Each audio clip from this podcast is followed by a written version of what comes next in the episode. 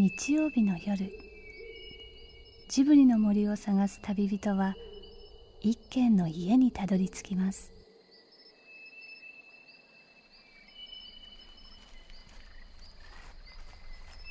ジブリの森のラジオの川のほとり。そこに立つレンガの家はスタジオジブリ鈴木敏夫さんの隠れ家です。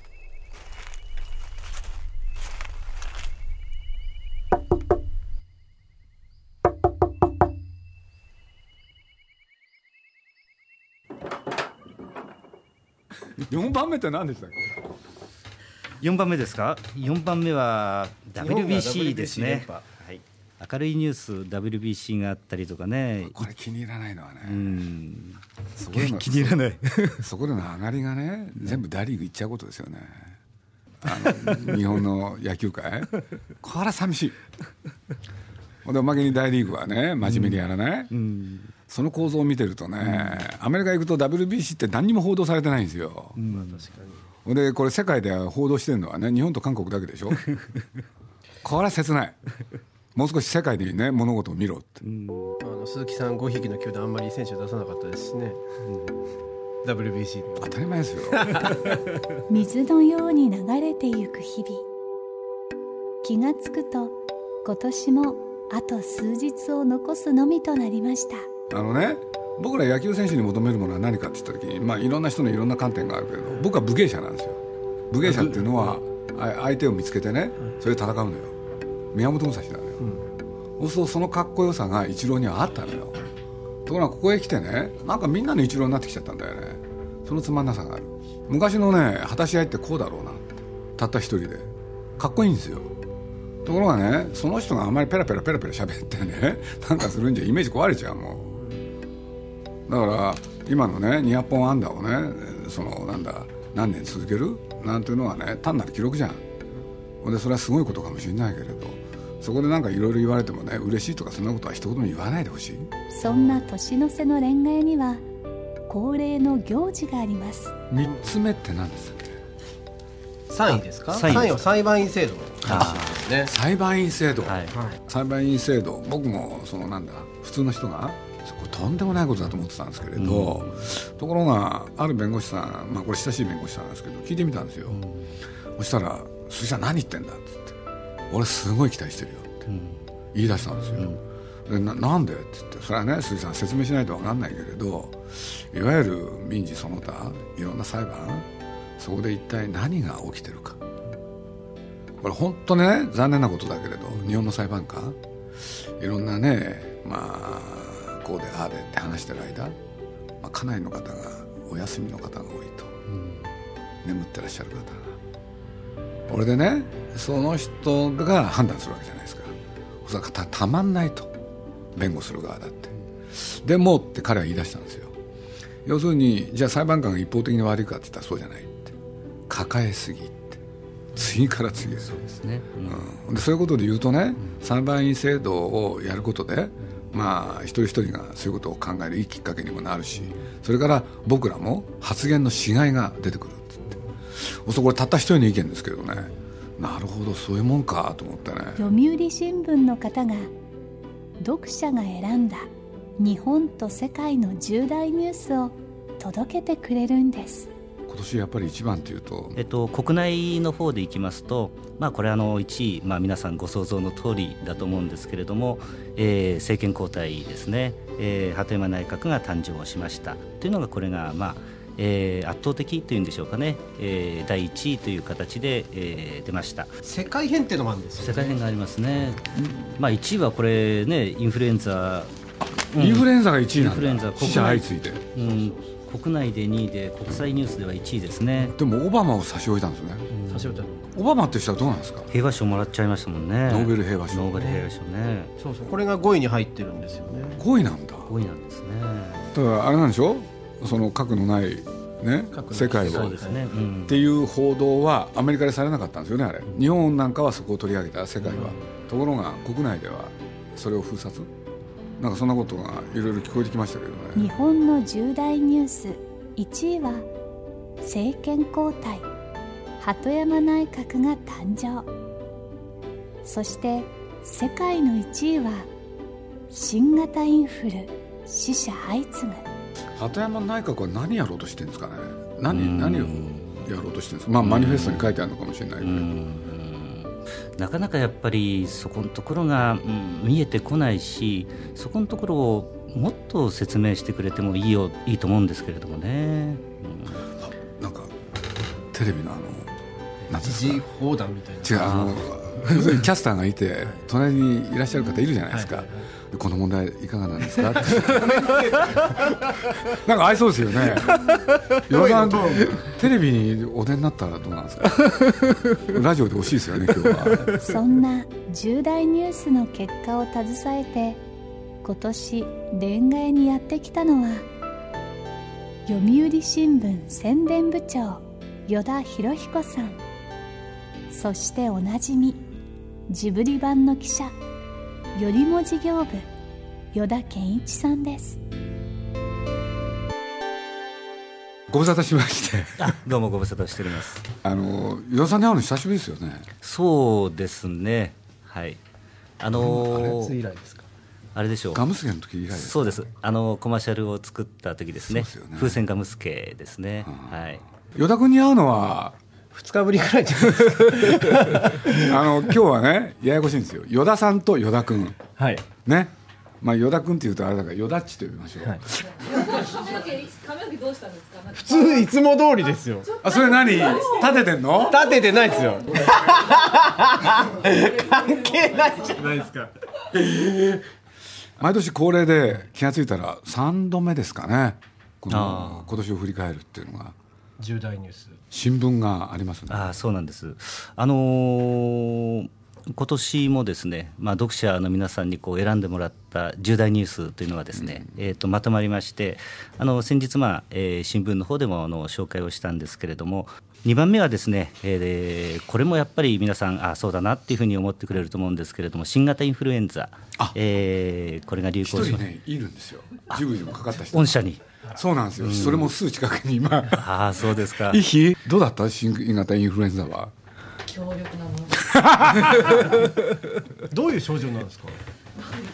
まずあのあ咳咳が出て、はい、9, 度9度から9度ぐらいの高熱が続いて、薬を飲むと落ちるんですよ。3日後とかに、はい、でもその薬を飲んだ後がその頭痛と吐き気に襲われで僕はその時ねそれまでその言い方知らなかったんですけれど、はい、濃厚接触者？っていう言葉がなんすかあれ、うん、だ誰が作ったんですかあれ？濃厚接触すごい。ですね。いや、まあ、声に出して言ってみると。つつまり僕実はね、はい、あの一匹の濃厚接触者だったんですよ。ちょっとなんかいろんな意味にと 捉えられる響きのある言葉です、ね、誰が作ったんですか？濃厚接触者の。濃厚って。なんかイメージがありますよね。イメージ湧きますよね。なんか濃厚。好んで使ってましたよね。僕は一匹の濃厚接触者 でもね一匹がなったでしょ？これで、まあ、会社を結局休むことになるんですけれどね。今だから告白しますとねまあかなりそばにいたからね。あれ感染はつ唾とかそういうのなんですか？空気感染じゃないですよね。空気感染もでもするんじゃないですか、うん、そうですか、ほ、んでね咳が出るようになったんですよね、うん、あら。実は。で つってね本当なの？鈴木さんはなんか新型もなんか無縁のような感じいやそんなことはない、でもただ通過するだけそうそうそうそうそう。すごいですね。与田さんはどうなんですか？私はあんまりね風邪ひいたことないんですね。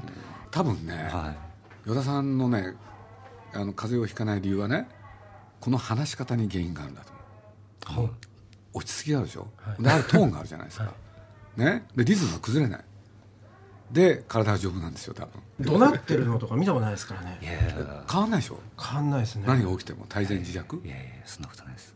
そういう人間に限ってですねトイレの中で怒鳴ってるとかですね。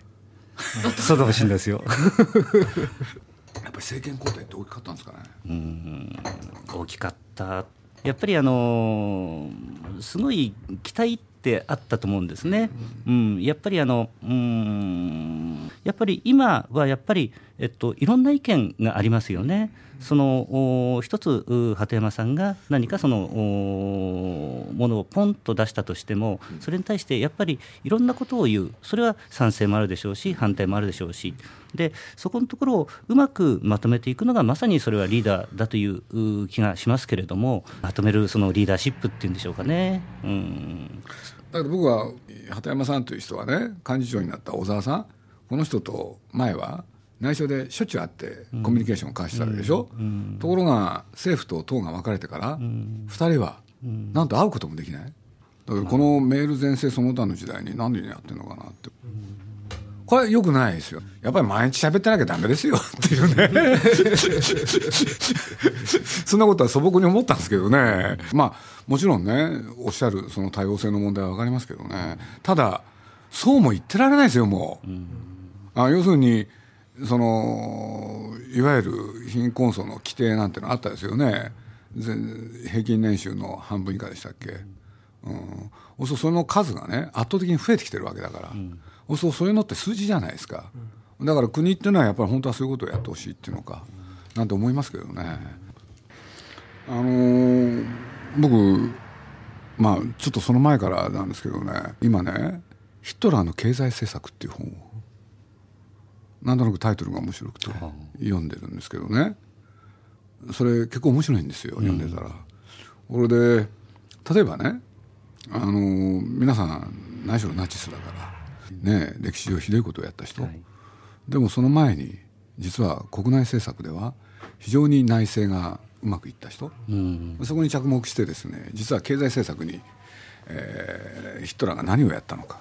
つまり第一次世界大戦後そのドイツっていう国がもう超インフレとそれからデフレがこんがらがっちゃってねひどいことになってた時にねまあ、ヒットラーが出てきて、まあ、簡単に言うとひどかった国を良くしたっていう経緯。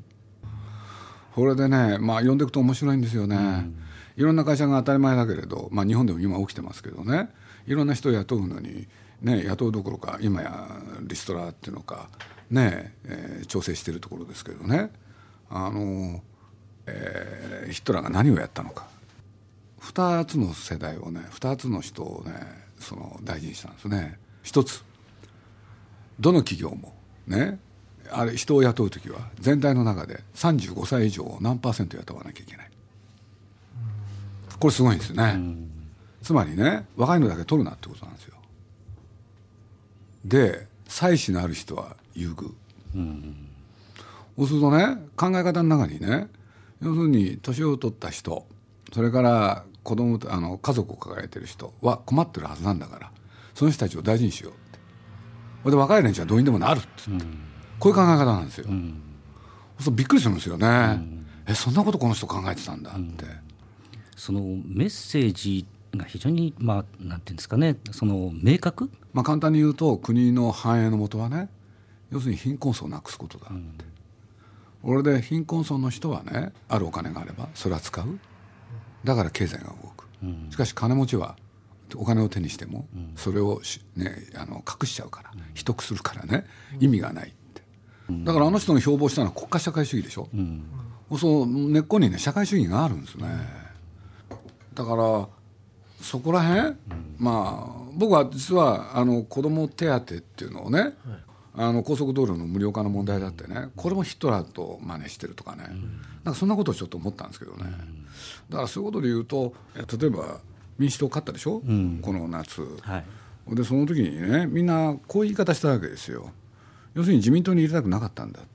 それが民主へ回ったって、うん、僕は嘘だと思ったんですね、うん、でどういうことかっつったらやっぱりねみんなねどっちが自分のためにしてくれるのか、やっぱ考えたと思うんですよ、そしたらねやっぱ困ってる人多いですからね、うん、そしたら何とかしてほしかったんですよやっぱり、うん、そしたら具体的にねその政策の中にあったじゃないですかいろんなことって、うん、そこはバカにしてバカにしちゃいけないなっていう気が僕はするんですけどね、子供手当だとかさっきのああいうところはねもっとやれって言いたくなったんですけどね、うん、実は具体的に。ただあの誰が考えたか知らないけれどね明治の時に富国強兵ってなったでしょ、であれは時代の生み出した言葉だと思いますけどスローガンとしては分かりやすい、はい、俺で、ね、国を富ませて兵を強くするっつって、うん、俺で、まあ、ちょうど今ね坂の上の雲っていうのを NHK でやってて、ほ、うんでそれのもとにみんな東京に集まってくるわけでしょ、うん、日本中の優秀な人が。これでみんなねそれは博士が大臣かっつって頑張る？ああ見てると面白いですよね、もっくん見てるとすごくいいっすよね、いい顔してますねあれ、よよちなんかもっくんのことどう思うの？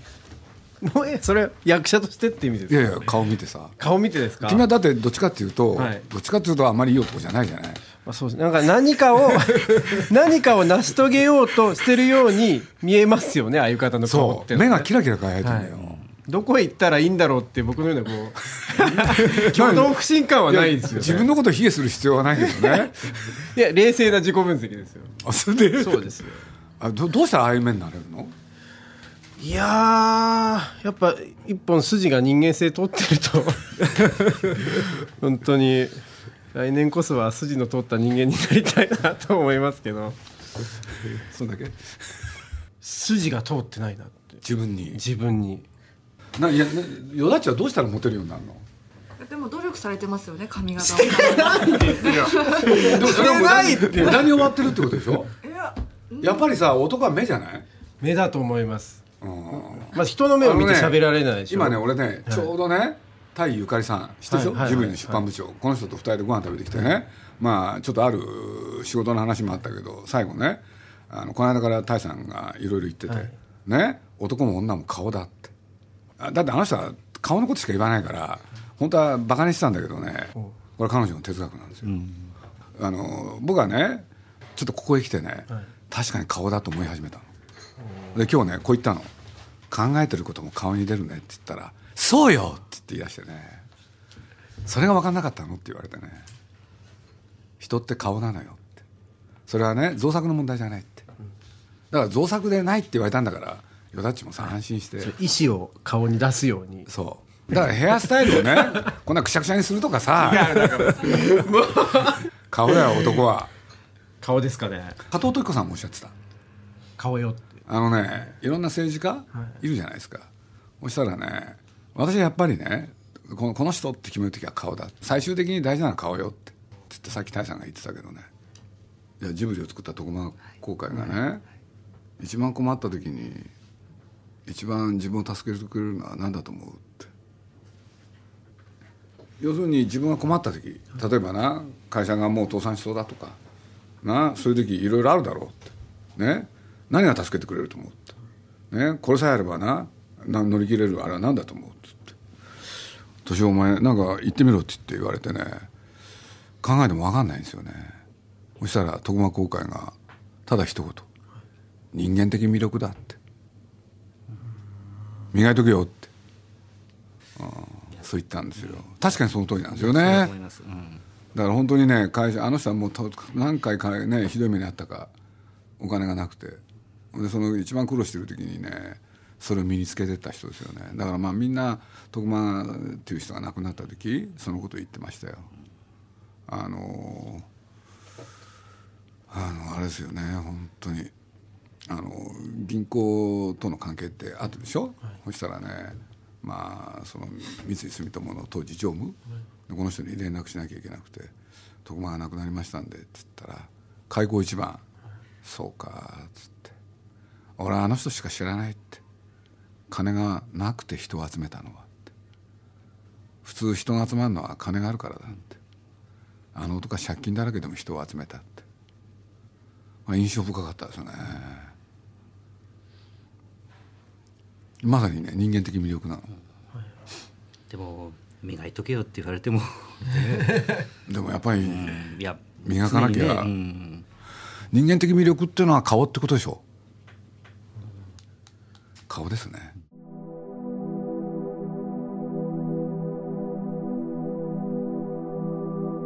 鈴木敏夫のジブリ汗まみれ。今夜の出演はスタジオジブリ鈴木敏夫。伊平陽子。田村千恵子。読売新聞宣伝部長。依田博彦さん。そしてよりも事業部。依田健一さんでした。今年あれじゃないですか。あの今年1年を象徴する感じってあるじゃないですか、新しいでしたよねだからそのあれでいくと本当に一番のあの波山さんあの政権交代もこれ新政権でしょ？それから新あの新型インフルでしょ？やっぱりその新というののやっぱり一番マイナスのところを象徴するのはこれ新型インフルの新だったのかなっていう気はしますけどね。マリエッティが新人監督なんですけど。ねやっぱり新しい何かこう既存のものところからなあなあになっているところからなんかこう新しいビジョンなのかなんか新しいやり方とかそういうものに期待というか自分も乗っていきたい気分はあるんですよね。例えば来来年。やっぱりでも芯ってもともとは当たり前ですけどねいいイメージ、はい、さあ始まるぞっていうねスタートのそういう意味ですもんね、はい、新しいことは本当にそんなにいいことなのか、うん、いや今聞いてて、うん、要するにみんなが新しいものっていいこと言ってるんであのまあこれでねそれこそ年末で年が明けるわけでしょ？そうするとその気分って今あるんですかね？なんかない気がしてるんですよ。ほんで僕ね、まあ、外国の方とも随分お付き合いがあるでしょ？そしたら今年大きな特徴。カードが届かないんですよ。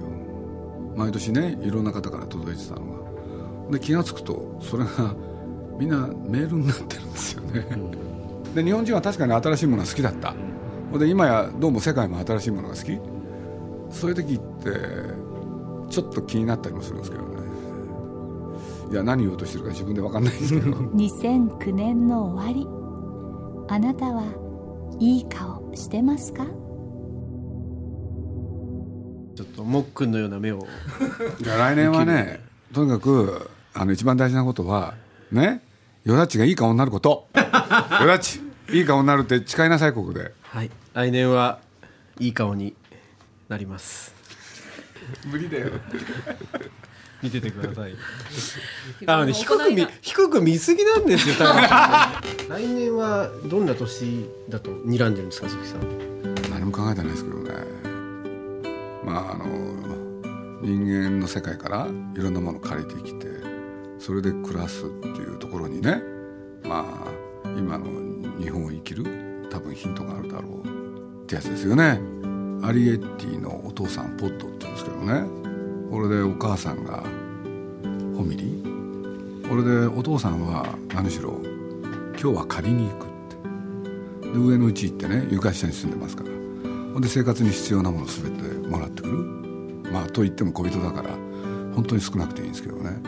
そうすると娘もね知ってるわけですよ。上の家行って借りてくること。それはティッシュペーパーの1枚だったり。でそれを持ち帰ったところでお母さんがそれこそ生活に必要なもの。要するに彼女の洋服から全部作るし。これで彼らの身の回りのもの机から椅子から全部お父さん作る。要するにね生産の手段。外からもらってきたものでそれをどう加工してやるか。で普段使うねそれこそフォークスプーン細かいものに至るまで部屋の隅っこに作業場があってお父さんどんどん作っていっちゃうんですよ。先ほどあの鈴木さんがお話になった、まあ、富国強兵とかそういうのに重なってくるのかもしれないけれどもそういうところと全くやっぱりそれは対極のところですよね。やっぱりね、うん、それと同時にそのシーンということでいうとままさに僕らね、うん、なんか自分の意識の奥底にね新しいヒロイン作りたい。うん。なんか強烈な主人公を作れないかなって。で、まあ、ジブリが作ってきたいろんなキャラクターあるんですけれど人一倍今回強かったですね。でこのついこの間ねしゃ、まあ、スタッフで喋ってた時にまあやっぱりねジブリの中でどのキャラクターやっぱり強いのかなって、まあ、いろんな意見ありますよ。だけどナウシカかななんて話があって。そうするとナウシカとねアリエッティを自分の中で比較したりするっていうそんなような気持ちが自分の中にあるんですよね。だからまあそういうことで言うと真に自分をこだわってるってことは分かるんですよ。でもこだわりつつねあの自分でなんか整理できないことがなんかあるんですよね、うん、それは何なんだろうなと思って。だから本当にそのなんていうんですか？その自分を支えてくれる対一番基本なところってどこにあるんだろうみたいな部分に、うん、関わってくるのかなっていう気がしますけどね。だからまああのだからといってね時代を逆転回転させるの難しいでしょ、うん、それどうしていくかっていう問題だけれどやっぱり温故知新古きを訪ねて新しきを知る。だからね時代の変わり目って多分そういうことがあるんですよ。僕はこれ加藤修一っていう人に教えてもらったんですけどね。例えば寺子屋ってあったでしょ？寺子屋、はい、これで実を言うと日本人って当時、えー、識字率が70何パーセント。そう。すると日本って世界に冠たるなんていうんですかみんなが文字が読める民族、うん、これで今のね世界を見渡した時にそれは突出してたわけでしょ。そしたらこれまあいろんな理由があるんですけれどそこで実際にみんなが何故字が読めるようになったかって言ったら寺子屋の普及。これであの寺子屋ってねいわゆる教科書って全部論語なんですね。講師の。論語ってね一言で言うと物事を2つの方向から見る。一面的に見ないんですよ。ある一面で見といたらそれをこっちから見るとどう見える。つまり客観的に物事を見る。つまり事実を把握するっていうねことには非常に役に立った本なんですねあれ。ところが明治政府になってそれなくなっちゃうんですねあれ。それで、まあ、日清日露を経て太平洋戦争へね没入していくんだけれど。要するに物事を客観的に見る人たちが非常に情緒的に物事を見るようになるのがその教育制度にあったんじゃないかだから庶民の方がねそれ持ってたのよ。両方持ってたいですよね。その新しい全く新しいわけじゃないんですけど全く別物になってはいなくてうちの父親がサラリーマンでもう引退して畑をやってるんですけどあのだからこうねじゃがいもとかきゅうりとか植えてとれその時に取れたものを今こう母親が食事を食卓に並べてるんですがありがたいというか尊敬ができる。ちょっと口挟んじゃうけれど、はあ、この間イヒがインフルエンザの時にねちょっとイヒの実家まで行ったんですよ。そしたらねお母さんがお昼ご飯を出してくれて、要するにお母さんがこうおっしゃったんですよ。全部うちの畑で作ったものなんです。っ てでねその自分のところの畑で作ったものだけで作ったお昼ご飯だったんですよ。でねその時の言い方がね誇らしくもありちょっと恥ずかしさも混じって でこの2つのないまぜがすごい良かったんですよ、でそれを黙って聞いている横丁にいるお父さんがいたんです、ね。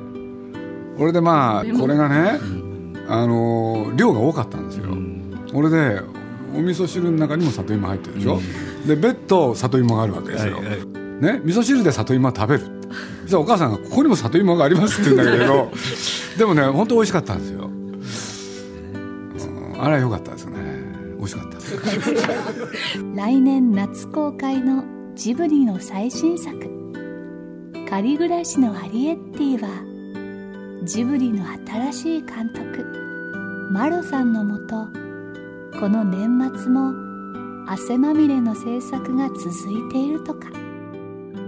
マロ監督は作品が完成するまでマスコミの取材なんかにかまけてる場合じゃないということみたいでアリエッティのことを知りたい方はジブリの新しいメディア西岡純一の「アリエッティ日記」をチェックしてみてくださいアリエッティの公式サイト www. かりぐらし .jp で毎日更新されています。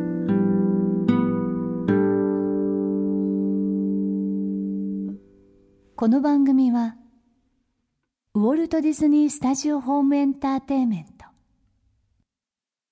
読売新聞ドリームスカイワード JAL 街のホットステーションローソン朝日飲料の提供でお送りしました。